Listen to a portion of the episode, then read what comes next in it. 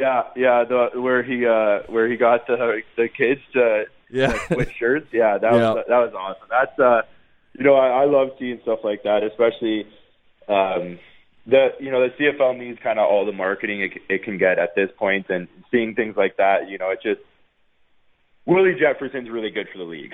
The Country 107 Morning Show with Dave Anthony.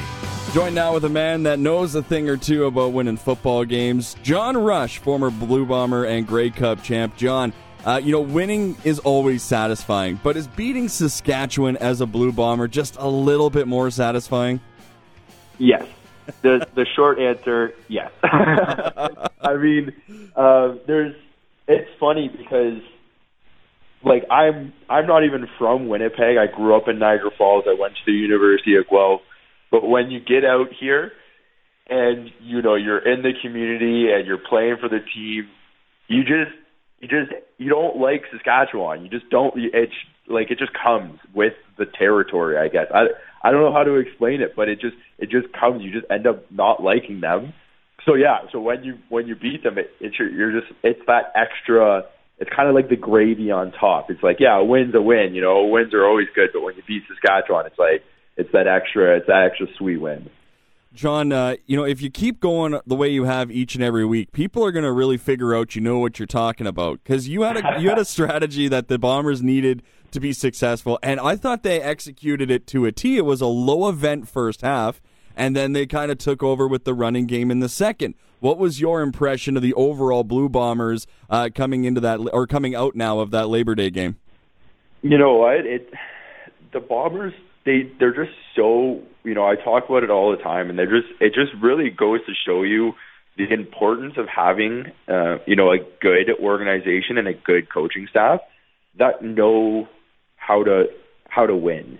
You know what I mean? Like they prepare so well, like week in and week out for their opponents, and you know obviously you know you're not always going to come out on top.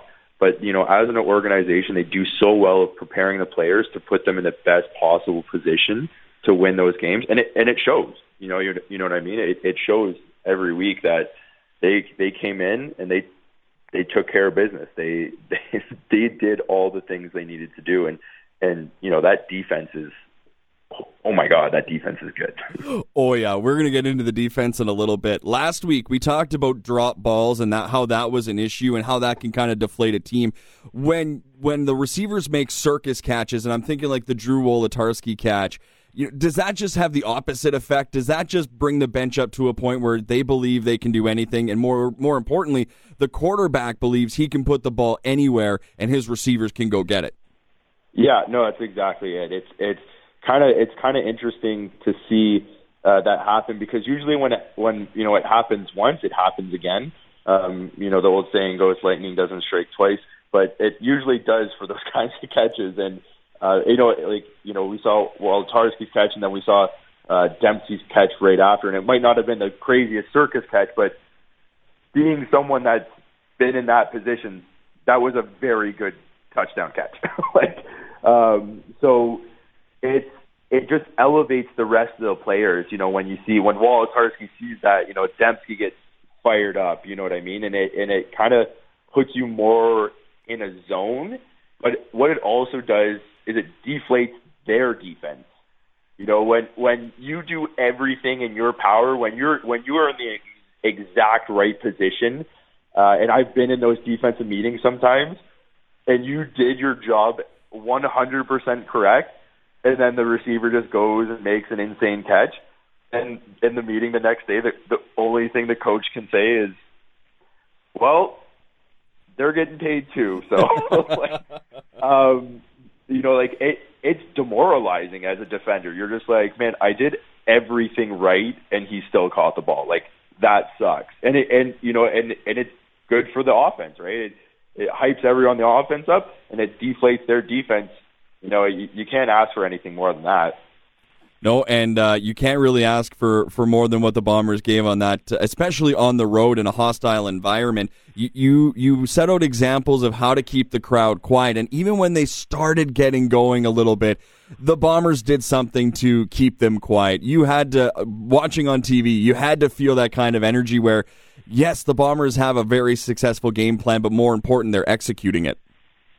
Yeah, no, exactly. Like it, you know, it, it's it's it's easy, you know, like I say every week, it's easy for me to sit here and say, you know, these are the things you need to do, but it's a whole other thing to kind of go in and do it, right? And that kind of, uh, it kind of speaks to the, um, you know, again, to their organization and the ability to, for them to keep such a core group of guys together. You know, we talk about it a lot, how, you know, the defensive front seven and the offensive front seven, uh, is essentially the exact same as the Grey Cup, uh, team, right? So it, it, when you have a bunch of you know veterans like that in place to implement a plan and to trust them to be able to go do it, it is so much easier than if you're you know if you're still kind of trying to teach like younger guys and rookies and things like that you know the fundamentals of the game and and then trying to you know teach them to be calm on top of that right so it's uh you know it they did such a good job of keeping a core group of guys around you know implementing these game plans and trusting them to be able to do it is so much easier for them. Talking with John Rush here as we get ready for another game between the Roughriders and the Bombers. I have some generic football questions I want to get to because I was kind of texting you uh, at towards the end of that game. And uh, before we get into that, is there a bomber that maybe stuck out for you that's not getting the love that they deserve? Who is your unsung Winnipeg Blue Bomber hero this week? you know what? Um, it's I, I, you know, I love Willie and I love his energy, but I, I can't say Willie's the unsung hero because he gets so much love. He's probably one of the most loved bombers, but yeah, I do, I do love Willie a lot. Um, I, I, I gotta say it's probably Drew Wolitarsky. Uh, a lot of things, a lot of, um, you know, obviously like that circus catch he had was unreal, but like what a lot of, a lot of people don't see is uh, and I was around Drew for four years, and and he's a really good guy, and and he's a he's he's a hard worker, and and he puts in the work that other people don't, and th- like things like blocking downfield to help open up receivers, uh, to, you know, get those extra yards for his, like the receivers that are catching the ball. He's blocking downfield for the running backs. Like he's one of the hardest working dudes, and it's like the small things. Like Drew like doesn't take plays off uh, and things like that. So you know, a lot of the times it's it's always interesting because you know a lot of the times like if Andrew has like a huge run and he's like op- running down the open field, a lot of people don't notice that the receivers are blocking on the outside to make sure that the op- like the middle of the field is wide open for Andrew. And that's a huge like that's a huge thing that a lot of people don't understand plays an extremely important factor in it. If if you have like a Sam linebacker or a halfback that's that's you know only 10 feet from the box or 10 yards from the box, if you're if the receiver doesn't block him properly, you know instead of Andrew having a 50 yard run, he's going to have like an 8 to 12 yard run. That makes a huge difference. You know what I mean? And an 8 to 12 yard run is still a good run, but a 50 yard run is significantly better. And and that's something Drew does literally every play. Is even if the ball's not coming to him uh, he's always in the place. He's always doing the right thing. He knows the playbook inside and out. Uh, it's the little things that no one else would ever notice, like blocking downfield, uh, unless you were actually looking for it. And yeah, he's definitely, you know, he's definitely one of the un- unsung heroes, I think. Yeah, and to do it without taking penalties too, because uh, we're going to get into the penalty discussion a little bit later on. But you talk about demoralizing big plays, yes, but penalties got to be demoralizing too. One more thing about Willie Jefferson. Uh, how cool was it when he was interacting with those Rider fans uh, towards the end of the game? Did you get a chance to see that? Yeah, yeah, the, where he uh, where he got the the kids to yeah. like, switch shirts. Yeah, that yeah. was that was awesome. That's uh, you know, I, I love seeing stuff like that, especially um, the you know the CFL needs kind of all the marketing it, it can get at this point, and seeing things like that, you know, it just Willie Jefferson's really good for the league. yeah. he's he's you know he's good for the league. He's he's he's a good guy. You know I loved playing with Willie. He he always helped me out whenever I needed it, and um, you know seeing things like that it just it, it brings a smile to my face because you know we we need we need more of that in this league um, because you know and and and for those kids too. Like I remember I grew up I grew up going to. Like, that that terrible Ivor Wynne Stadium. But those were some of the best memories I ever had with going to those that, those Ivor Wynne stadiums. I thought CFL players were heroes. You know what I mean? I thought they, it was the coolest thing ever uh, watching CFL players. So you know, Willie just gave those kids uh, a memory that they're going to have for a lifetime. So you know, even even if it wasn't good marketing, or even if it wasn't you know just a you know a, a cool thing to do, like he just gave those kids a and their parents like a really cool story that they're going to hold on to for a while. So seeing things like that, you know, it just it really puts a smile on your face. And a guy as, as from the view of a guy on the content side, I'm thinking like in 15, 16 years or or however old this kid is, he's going to show off that glove when he's on on the CFL on TSN, you know, and he's going to say, you know, this is the moment that I thought I wanted to be a CFL player and I wore number 5 just like Willie. I don't know, I just yeah. from the content side, it's just like that's the kind of impact CFL players have because they are so, you know, in tune with the fans. They're right there and they're like you said engaging personalities. Yeah, no, exactly right. So that's you know you, you love to see it. You love to see that kind of stuff. I, I can't. I, I I wish there was more of that. Absolutely, uh, John. I, I actually texted you some notes because I, I didn't want to forget about this because I I thought it was so interesting. It, it seemed like what part of the bomber strategy was to hit Fajardo hard, not just hit him and put him down, but hit him hard. There were some really hard quarterback hits. What kind of wear and tear does that put on a quarterback's body getting hit like that through a game like this? You know what? And and I've never played with Fajardo. I, I played against him a couple times.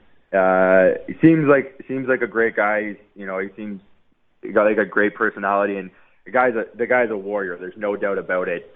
But you know, there's no there's there's no question that those those hits start to take a toll. like like Fajardo, you know, I played against him in that uh in the uh the Western Finals last year and he had like a broken rib um and like some some someone was going on it with his shoulder, I think.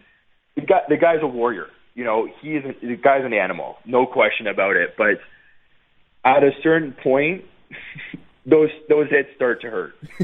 yeah. No no one's invincible. You know what I mean? Th- like those those hits hurt. I've I've been on the receiving end of those hits, and they're they hurt. And and the thing is, and this is something that not a lot of uh, people take into account. And you know, like everyone loves the sacks. You know, every, like everyone wants sacks because you know good stats. You know, if you have three sacks in a game, you're a hero. You're amazing, and everything like that. But there's something that's not really often talked about within the media, and this is why I always say like stats. You know, stats are only one part of the equation because they don't lie. So you know, you could go you could go an entire game with having zero sacks, but if you're laying those hits on the quarterback, he's getting that ball out, even if it's like a fraction of a second sooner now because he doesn't want to take that hit anymore. That's throwing off his throwing mechanics. It's throwing off the timing of the route. It's throwing off, you know, where the receiver's supposed to be catching the ball. It's it's this trickle effect that's affecting so many more things because the quarterback's now thinking about taking that shot and taking that hit, right? So yeah, so you know, like maybe you know you're not getting that sack, but if you laid five hard hits on Fajardo, those balls aren't getting there in the right spot anymore, and that's a that's a huge that's a huge benefit for the def, like the defense, right? So so you know that's why you know that's why I always I'm not a big stats guy because they they're it's so it's such a you know it's one part of a an equation of a hundred different factors. So yeah, it, taking those hits, you know I I got I can't imagine it wasn't in his head and he wasn't thinking about it by the fourth quarter, being like, "Man, I do not want to take another hit." Well, yeah, he threw up some uh, some dying quails there a few times that were just begging to be picked off, and I thought, uh, yeah, a lot of that has to do with the Bombers' presence on defense, but a lot of it also has to do with the defensive scheme. And now, John, we see football very differently. You as a player, me as a coach, coach. Uh, I yelled at Buck Pierce through my TV a couple of times in that first half. I was wondering what he was doing but he kind of set it up perfectly. And I want to get into the, the offensive and defensive coordinators. I don't know if they get as much love and respect as they should for making in game adjustments the way I thought the Bombers did on both sides of the ball on Sunday. Uh, what what do you think about the coordinators and what they were able to do? You know, maybe not only just that game, but overall what they do for a team. Yeah, no, it's actually it's actually really interesting um, because like the two people that always get blamed first is the quarterback and then the, the coordinator, right? and uh, and it's it's kind of it's kind of always interesting to see because you know like no one really knows that there's you know the the the coordinator can have the perfect scheme, but if the players don't go out and execute it, then it you know it doesn't really matter that much, right? It, um, so there's there's a lot more to the equations, and and you know you kind of hit the nail on the head. Is a lot of it also has to do with halftime adjustments. You know, you can scheme for a team all week. Like, for example, we know Saskatchewan loves to you know have a fullback on the on the field. They you know they're uh, they're the one of the most fullback heavy um, offenses in the league and things like that. But if they come out and decide that this game they're not going to do that, but we prepped all week for them having a fullback 50% of the time, you know, you have to make those adjustments on the fly. It, it ha- you know, you have to, you have to be able to change your game plan.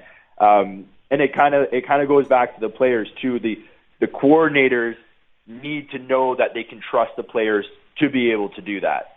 Uh, and it, and it's a huge, it's a huge kind of give and take between the coordinator and the players, right? So, you know, it's, both teams are game planning for each other, so you can game plan as much as you want, but when, you know, when live bullets are flying, it's a completely different story. So those coordinators um, are, you know, constantly making adjustments.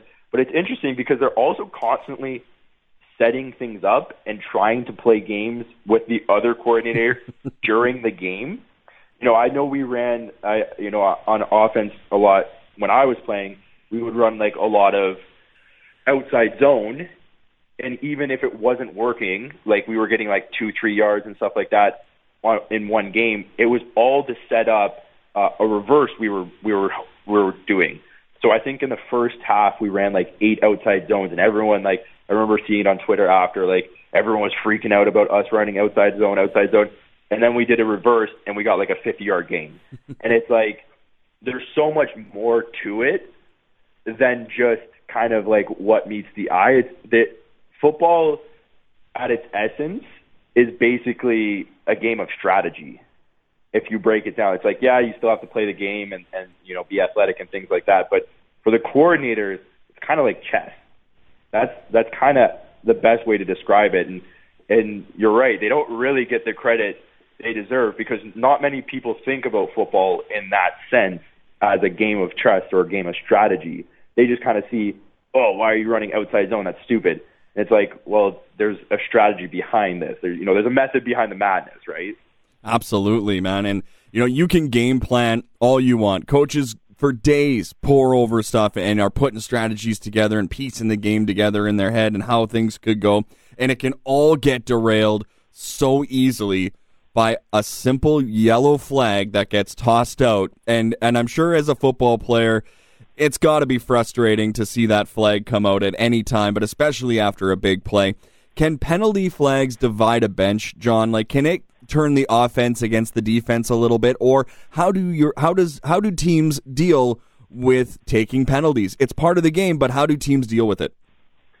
You know what? That's that's actually a great question, and uh, it's something that's a, an enormous focus for the Winnipeg Blue Bombers. I, the, the entire time I played for Winnipeg, we were the least penalized team in the league every single year, and it's because we put such an emphasis on penalties. And you know, we we you know after every single game, we would sit down as a whole team and break down every single penalty. And you know, football is a high speed, high collision. It's a very fast sport, and you know, things happen. You know, penalties are going to happen. It's impossible for them not to happen, right? That being said, if you can eliminate the majority of penalties, you're going to be significantly better off. And a, a lot of penalties can be eliminated because a lot of penalties are selfish in nature.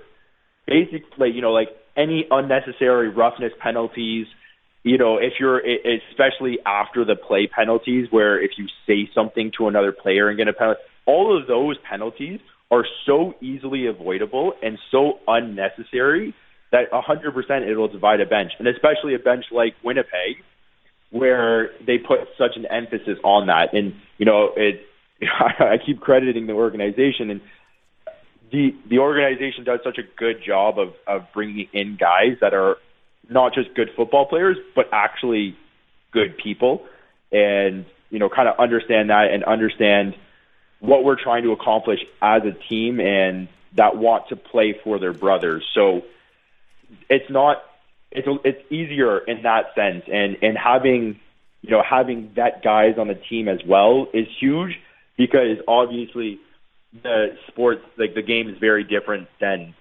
American football, NFL football. So you know if you have it, a lot of these you know young Americans coming up trying to learn the game, they're going to take more penalties because it's a different game down there, right? So it can very easily divide a bench, especially if you're taking you know simple, easily avoidable penalties that are that are quite frankly just selfish. You know if you if you can't put your ego aside for the betterment of your team, if you take a 15 yard, you know, if it's second down, you stop them, and then after the play, you take a 15 yard penalty because some guy was chirping you and you, you kind of push him or, or chirp him back. And now they're in field goal range and they get, they get a field goal out of it. You're putting your ego above the team and that's, that's simply unacceptable, right? So that's, that's kind of where it comes in where we put such an emphasis on that because we understand that a simple 15 yard penalty can lead to points for the other team. And those three points can literally be the difference between you winning the game or losing the game. So, uh, you know, they, Winnipeg does a crazy good job of, you know, dealing with penalties.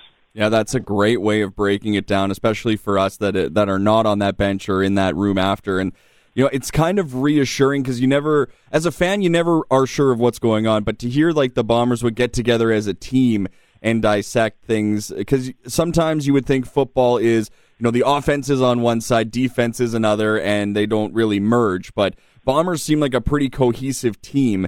And again, I, I know you don't, we don't want to just keep pumping the Bombers' tires here for, from an organizational standpoint, but uh, it seems like they do the little things like that right, and that leads to success. No, exactly right. Yeah, that's and you know it, it kind of it has that trickle down. If if if the, you're doing the right things from the top, then it's going to trickle down to kind of everybody else, and and that's why it's such a you know well-oiled machine. We could probably say uh, going into the Banjo Bowl, Winnipeg needs to do the opposite of what they did. Uh, perhaps to the Rider fans, and that's try and keep the crowd into the game. Uh, you know, as uh, as the home side now, John, what's the mentality like? How do you get the fans into it without changing your game plan or taking yourself out of what you know you need to do to be successful? You know what? It, it's not that difficult with Winnipeg. The fans here are so good that it's very easy to kind of they you they they just start the game fired up. you know what I mean? So uh, you don't really have to do too much to get Winnipeg fans, uh, you know, involved and kind of uh, hyped up for the game. Uh, that being said, uh, you know, you want to keep them fired up because it, it's just like home field advantage is 100% a thing. It's there's no no doubt about it that home field advantage is a is an actual thing. Um, you know, teams have to game plan for how loud our fans are. You know, they're they're taking time out of their practice time to practice, you know, um, silent counts and how to, you know, how to prepare for how loud our fans are. So they're spending less time game planning for us because of how loud our fans are. You know what I mean? So to to get them in involved, you know, I don't think it'll be very difficult. They kind of just they kind of just get there themselves. But to keep them involved, you you kind of just got to do all the things you know they've been doing. You know, it's kind of it's kind of the same game plan that going into um, you know going into Saskatchewan. It's it's very similar. The you know having you know Andrew Harris rip off big runs. The fans love that. the fans love to see it. You know, having the defense, you know, get interception, big hits on the quarterback, you know, uh, it, you know, fumbles and things like that. You know, those are all amazing, you know, all amazing things that they love to see. Special teams definitely will play a big factor. Uh, you know, big returns always, always gets the fans fired up, and we love to see it. You know, you can you can feel. I've been on that. I've been on that field several times when we returned a punt or a kick kickoff for a touchdown, and it's like you can literally feel like the stadium shaking when you're on that field. So you know when things like that happen, it really gets the like even you know even if even if we get a 20 30 yard return, you know it might not be a touchdown, but it puts the offense in better field position, and then all of a sudden the fans are fired up, uh, and and you know that's what that's what you want, right? That's what you want to keep them in it. So the the game plan really realistically, you know, everything that Saskatchewan hates is everything Winnipeg loves. so there should, it really shouldn't be too much different. No, and I'm really looking forward to next week. I want to talk about kick returns. Uh, we'll do that next week as uh, we've gone on for a little while here. And before we let you go, and before we get a prediction, uh, of course, we got to talk a little bit about potentially a, a vegan meal idea. And I saw some uh, some tweets from you today. A little upset that one woman who claimed to be vegan still eats fish and wears leather. And uh, that's I, I got a kick out of that. That it rattled your cage pretty good. Uh, Saturday, 3 o'clock. What is the vegan meal suggestion from John Rush? You know, I, I'm, I think I'm going with uh, uh, it's Le Burger Week in Winnipeg, right? So uh, I think it's it's nearing the end of the season for summer. It's starting to get a little bit cooler out. I know a lot of people don't want to hear that right now, but uh, you know, it's it's the unfortunate reality of living in Winnipeg. Sometimes is uh, it gets cooler a little bit uh, sooner here. So I, I'm thinking, you know, one last. If you're not, if, you know, if you're not going to the game, uh, you know, getting in a getting in a nice barbecue, celebrating the Burger Week. I love the uh, I love the Beyond Meat burgers and the Impossible burgers that you can get at any grocery store now, and you know, firing them up on the grill for for you know one last one last hurrah uh, for the summer season. That's awesome. We do have uh, Burger Day starting up in Steinbach as well. So if you didn't get enough of it uh, last week, you can always uh, make your way out to Steinbach and get some get some good food. Uh, all right, Perfect. let's hit up Doggy Diaries here, buddy, because uh, it looks like Bonum's just about ready for Halloween with that creepy photo that you uh, put out on Twitter at John Rush thirty two. what have your dogs been up to besides just lounging around and you know living the doggy life? you know, it's it's it's funny. Uh, as I started, I just started working from home a couple weeks ago, um, and everyone's like, "Oh man, the dogs are going to be so happy that you're home, you know, 24/7 now. They're going to be, you know, they're going to just like hang out with you all day." And it, it, Bone just sleeps. He, everyone, like everyone was always worried when I used to go to work for eight hours a day, kind of thing. Um, and then I was just like, no, I think I think he's fine. Like he just kind of hangs out. Uh, and yeah, no, Bone. It, you literally wouldn't know that I work from home because Bone just sleeps 24 seven, and Bailey uh, just likes to be outside. So she, like right now, she's sleeping on my hot tub cover.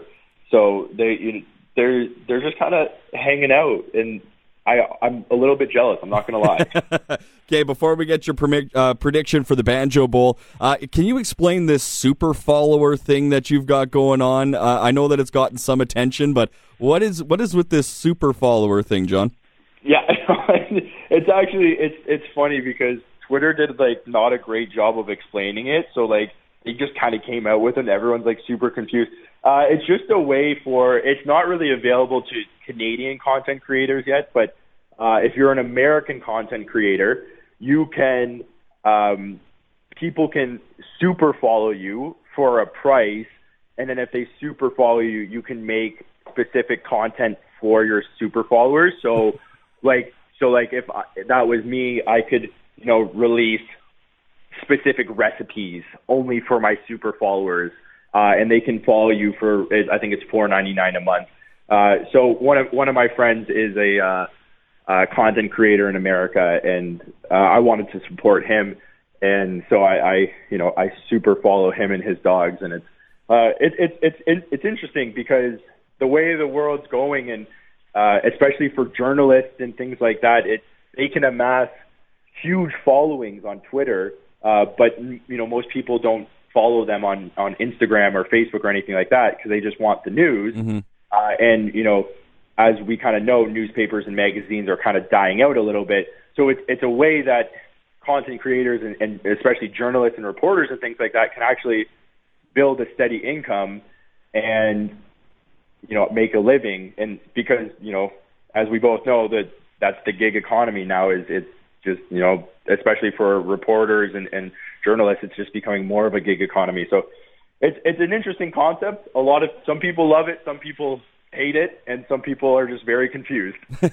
well, I, I, if it's working in the states, I'm sure it eventually will come up to Canada. Again, you can follow him on Twitter at John Rush32, and you can hear a, a great podcast that you did with uh, with your buddy Simon Hill. Uh, at plant underscore proof about uh, how to be a vegan and a pro athlete. Check it out. That's on John Rush's Twitter. You can also follow him on Instagram at John Rush 5. Uh, Banjo Bowl Saturday, 3 o'clock. Who do you like in that game? I, I think I know who you like, but what do you think the score is going to end up being?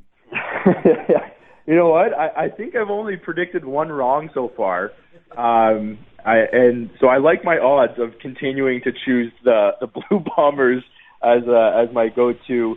Uh, you know, especially especially at home. You know, I, I, I'm sitting here, I'm sitting here drinking out of my uh, my Grey Cup champion coffee mug, and on it is the uh, uh, the schedule or the uh, you know the schedule for the 2019 year, and it shows all the the home wins and home losses, and we did pretty good at home that year. we only lost one game, so uh, I, I'm going to say that we're going to you know Winnipeg's going to win. Uh, it's going to be a, a defensive battle for sure. Uh, obviously, with you know, I, I saw a stat the other day that said Winnipeg's defense has um, has led up the least amount of points in the CFL, yep. which is crazy because they've basically played an extra game almost on, uh, on every other team. Yeah. So, uh, so yeah, the defense is pretty good. uh, but that being said, I think you know I think Saskatchewan will probably make some adjustments here. Um, you know, especially with uh, Fajardo. I, I bet you they bring back a lot more fullback play to to you know make sure the the hits don't happen as much on Fajardo to give him a little extra time there. Um, you know, bring in maybe bring in an extra O lineman as well. Yep. I bet you it'll be a I bet you it'll be a, a pretty low scoring game. I can't imagine this will be a high scoring game. I bet you it's going to be I want to say 23 for Winnipeg and 11 for for Saskatchewan. That's my prediction this week. Twenty three to eleven. I love it. Uh, we'll wrap up with: Did you end up finding box seats, or, gonna, are you going to have to enjoy the game from home? I haven't found box seats yet. No, um, unfortunately. But you know what? There's still what is it? It's Wednesday. There's still it's still a couple days. Yeah, I'm still I'm holding my breath here. Uh, last minute hail mary miracle. Maybe we'll see what happens. John, thanks so much for doing this, buddy, and uh, I'll look to catch up again next week. Thanks again. Yeah, no problem. Thanks for having me. I always appreciate it. The Country 107 Morning Show with Dave Anthony. Weekday mornings only on Country 107.